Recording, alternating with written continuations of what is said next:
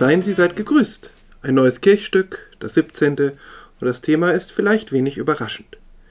Denn wir haben in diesem Monat im September 2021 Wahlzeit. In Niedersachsen gleich zweimal Kommunalwahl, Bundestagswahl. Und wie immer fragen sich Menschen, wen oder was man denn als Christin oder Christ wählen könne oder solle. Je nach Glaubensausprägung deuten Antworten dann in eher konservative oder eher linke Richtungen. Auch das Glaubensleben der Kandidatinnen und Kandidaten wird interessant. Die Beilage Christ und Welt der Wochenzeitung Die Zeit betitelt einen Artikel Ist Scholz protestantischer als die Protestanten? Dabei ist er konfessionslos. Wäre er deshalb aus christlicher Sicht ein schlechterer Kanzler? Schlechter als der überzeugt katholische Armin Laschet oder Annalena Baerbock, die nach eigenen Worten zwar nicht gläubig, aber ganz bewusst Kirchenmitglied ist und bleibt? Wahrscheinlich gibt es auch irgendwo in den Weiten des Internets einen christlichen Wahlomaten. Eingeben, welche christlichen Werte für mich wichtig sind, Ergebnis ablesen, richtig wählen, wunderbar. Aber irgendwie habe ich das Gefühl, dass es doch nicht so einfach sein kann. Es macht es nicht ganz einfach, dass die Menschen der Bibel eigentlich demokratische Wahlen gar nicht kannten, zumindest nicht aus eigener Erfahrung.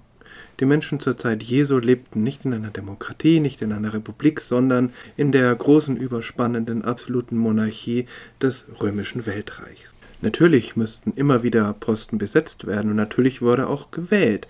Zwei Beispiele aus den jungen christlichen Gemeinschaften. Nach dem Verrat des Judas sind die zwölf Apostel plötzlich nur noch elf. Es muss also eine Nachbesetzung geben. Heute würde das auch in christlichen Gemeinschaften wahrscheinlich so geschehen, dass irgendwer irgendwen wählen würde. Geheim, offen, wie auch immer. Entweder die ganze Gemeinschaft würde wählen oder doch zumindest ein Teil von ihr, der wiederum selbst irgendwann gewählt worden wäre. So wie die Bundeskanzlerin oder der Bundeskanzler vom Bundestag gewählt wird und der wiederum von allen Wahlberechtigten. In diesem Fall aber ist es anders. Es werden zwei Kandidaten bestimmt, wie das geschieht, wird nicht gesagt.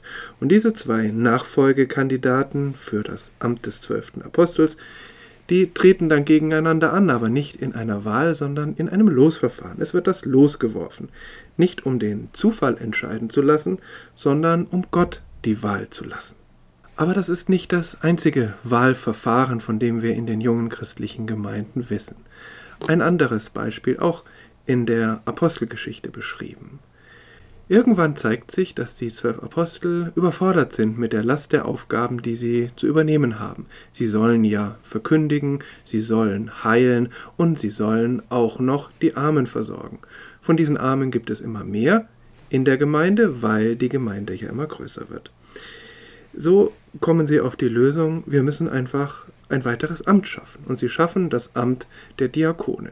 Und diese ersten sieben Diakone, einer davon ist Stephanus, der ja auch bekannt wird, weil er leider ein grausames Ende nimmt, ähm, diese sieben Diakone, es sind tatsächlich auch alles Männer, werden gewählt. Da wird kein Los geworfen unter einer Gruppe, sondern es wird gewählt. Auf welche Weise wird nicht gesagt, geheim, offen, wie auch immer, aber hier entscheiden Menschen. Offensichtlich ist also in der jungen christlichen Gemeinschaft überhaupt gar keine Einigkeit vorhanden, wie denn Ämter besetzt werden sollen. Die einen sagen, wir lassen das Gott entscheiden, denn der kann das viel besser. Die anderen sagen, na klar, kann Gott das, aber wir entscheiden selbst, denn wir haben von Gott die Möglichkeit bekommen, Entscheidungen zu treffen. Und das ist ja auch gut biblisch. Gott hat uns als Menschen geschaffen, die Entscheidungen treffen sollen, also können wir auch wählen. Der Apostel Paulus nun schreibt in seinem ersten Thessalonicher Brief an eine ganz junge christliche Gemeinschaft, prüfet alles und das Gute behaltet. Das bezieht sich wahrscheinlich auf keine Wahl, aber es beschreibt eine allgemeine Lebenshaltung, umgreift also prinzipiell auch Wahlen. Wir haben eine Entscheidungsmöglichkeit. Wir sollen nicht alles einfach hinnehmen, sondern sorgfältig prüfen. Aber nach welchen Kriterien soll denn nun gewählt werden? Hier wären die ersten Gemeinden vielleicht gelassen, weniger interessiert, vielleicht wäre es ihnen auch ganz egal.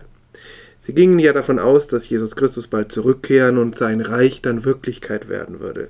Die ganzen politischen Strukturen hatten also in ihren Augen ein ziemlich baldiges Verfallsdatum. Wer deshalb das politische Sagen hatte, war sicher nicht unwichtig für diese Gemeindemitglieder, hatte aber doch nicht die erste Priorität. Paulus war pragmatisch. Einfach die politische Verfassung so lassen, wie sie ist, weil sie sowieso dem Untergang geweiht ist. Vielleicht. Oder es war die Idee Gottes, dass es eine staatliche Ordnung gibt. Insofern ist es gut, so wie es ist, zumindest für die Zwischenzeit. Beide Denkweisen sind nicht ungefährlich. Wir heute, fast 2000 Jahre später, rechnen in der Regel nicht damit, dass Gottes Reich morgen kommt. Oder, biblisch gesprochen, wir wissen einfach nicht, wann es kommt. Insofern haben wir auch eine Verantwortung für die irdische Zeit, weil sie uns geschenkt ist. Das beinhaltet auch, die politische Gesellschaft mitzugestalten, zu wählen und nach einer Prüfung das Gute zu behalten. Auch in dieser Hinsicht. Aber wieder, nach welchen Kriterien prüfen wir und behalten wir? Und sind es spezifisch christliche Kriterien? Denn auf vieles, was wir oder andere mit dem Christentum verbinden, haben wir ja gar kein Copyright. Nächstenliebe, Bewahrung der Schöpfung, Respekt, Eintreten für Arme, Ausgestoßene und Benachteiligte, darauf sind andere auch gekommen. Feindesliebe, überhaupt die berühmt-berüchtigte Bergpredigt sind dann schon spezifischer christlich, aber sie sind selbst in den christlichen Kirchen nicht unbedingt mehrheitsfähig. Und die alte Frage, lässt sich damit Politik gestalten, also sollte sich eine Wahlentscheidung daran orientieren? Also ein letztes Mal zurück zu Paulus. Seine Forderung danach zu prüfen und das Gute zu behalten schwebt nicht im luftleeren Raum. Es ist kein Einzelsatz. Am Ende seines Briefes an eine junge Gemeinde in einer griechischen Weltstadt reiht er Ermahnung an Ermahnung. Alles, was ihm kurz vor Schluss noch einfällt, schreibt er hin.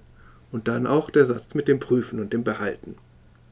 Aber diese Reihung ist nicht willkürlich. Im Ganzen geht es um sein Gemeindekonzept. Gemeinschaft. Leib Christi. Wir leben nicht für uns allein vor uns hin, sondern mit anderen und für andere. Alle Aufgaben, die Paulus dieser Gemeinde stellt, sind Gemeinschaftsaufgaben, auch die Prüfung aller Dinge. Das ist nun auch nicht spezifisch christlich, aber trotzdem bedenkenswert.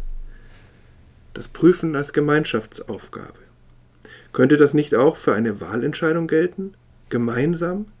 Ich will hier nicht das individuelle Wahlrecht abschaffen oder Wählerstimmen gleichschalten, aber wie wäre es vor einer Wahlentscheidung miteinander zu reden? Vielleicht gerade über die Generationen hinweg. Großeltern könnten mit ihren Enkelkindern gemeinsam prüfen und das Gute behalten und dabei berücksichtigen, dass die Enkelkinder wahrscheinlich noch viel länger in diesem Land und auf dieser Erde wohnen werden als sie selbst. Das gibt dann der Einschätzung und dem Wahlvorschlag der Enkelkinder vielleicht ganz besonderes Gewicht. Auf der anderen Seite haben die Großeltern reiche Erfahrungen beizusteuern.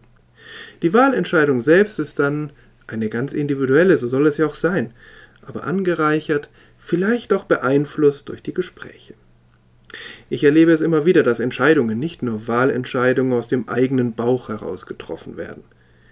Vielleicht wären es bessere Entscheidungen, wenn andere Köpfe, Herzen oder auch Bäuche mit dem Blick wären. Für Paulus ist das sowieso keine Frage.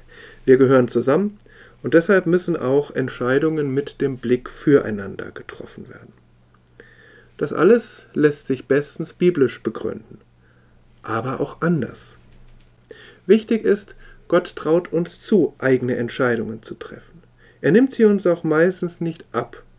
Insofern ist ein Losentscheid vielleicht nur ein Herausstehen aus der Verantwortung. Doch da ist die Bibel sehr penetrant. Entscheidungen ohne Blick auf die Gemeinschaft sind nur zweitbeste Entscheidungen. Auch auf die Gemeinschaft, die nach uns kommt. Auch bei Wahlen. Bis zum nächsten Mal. Bleiben Sie, bleibt behütet und gesegnet.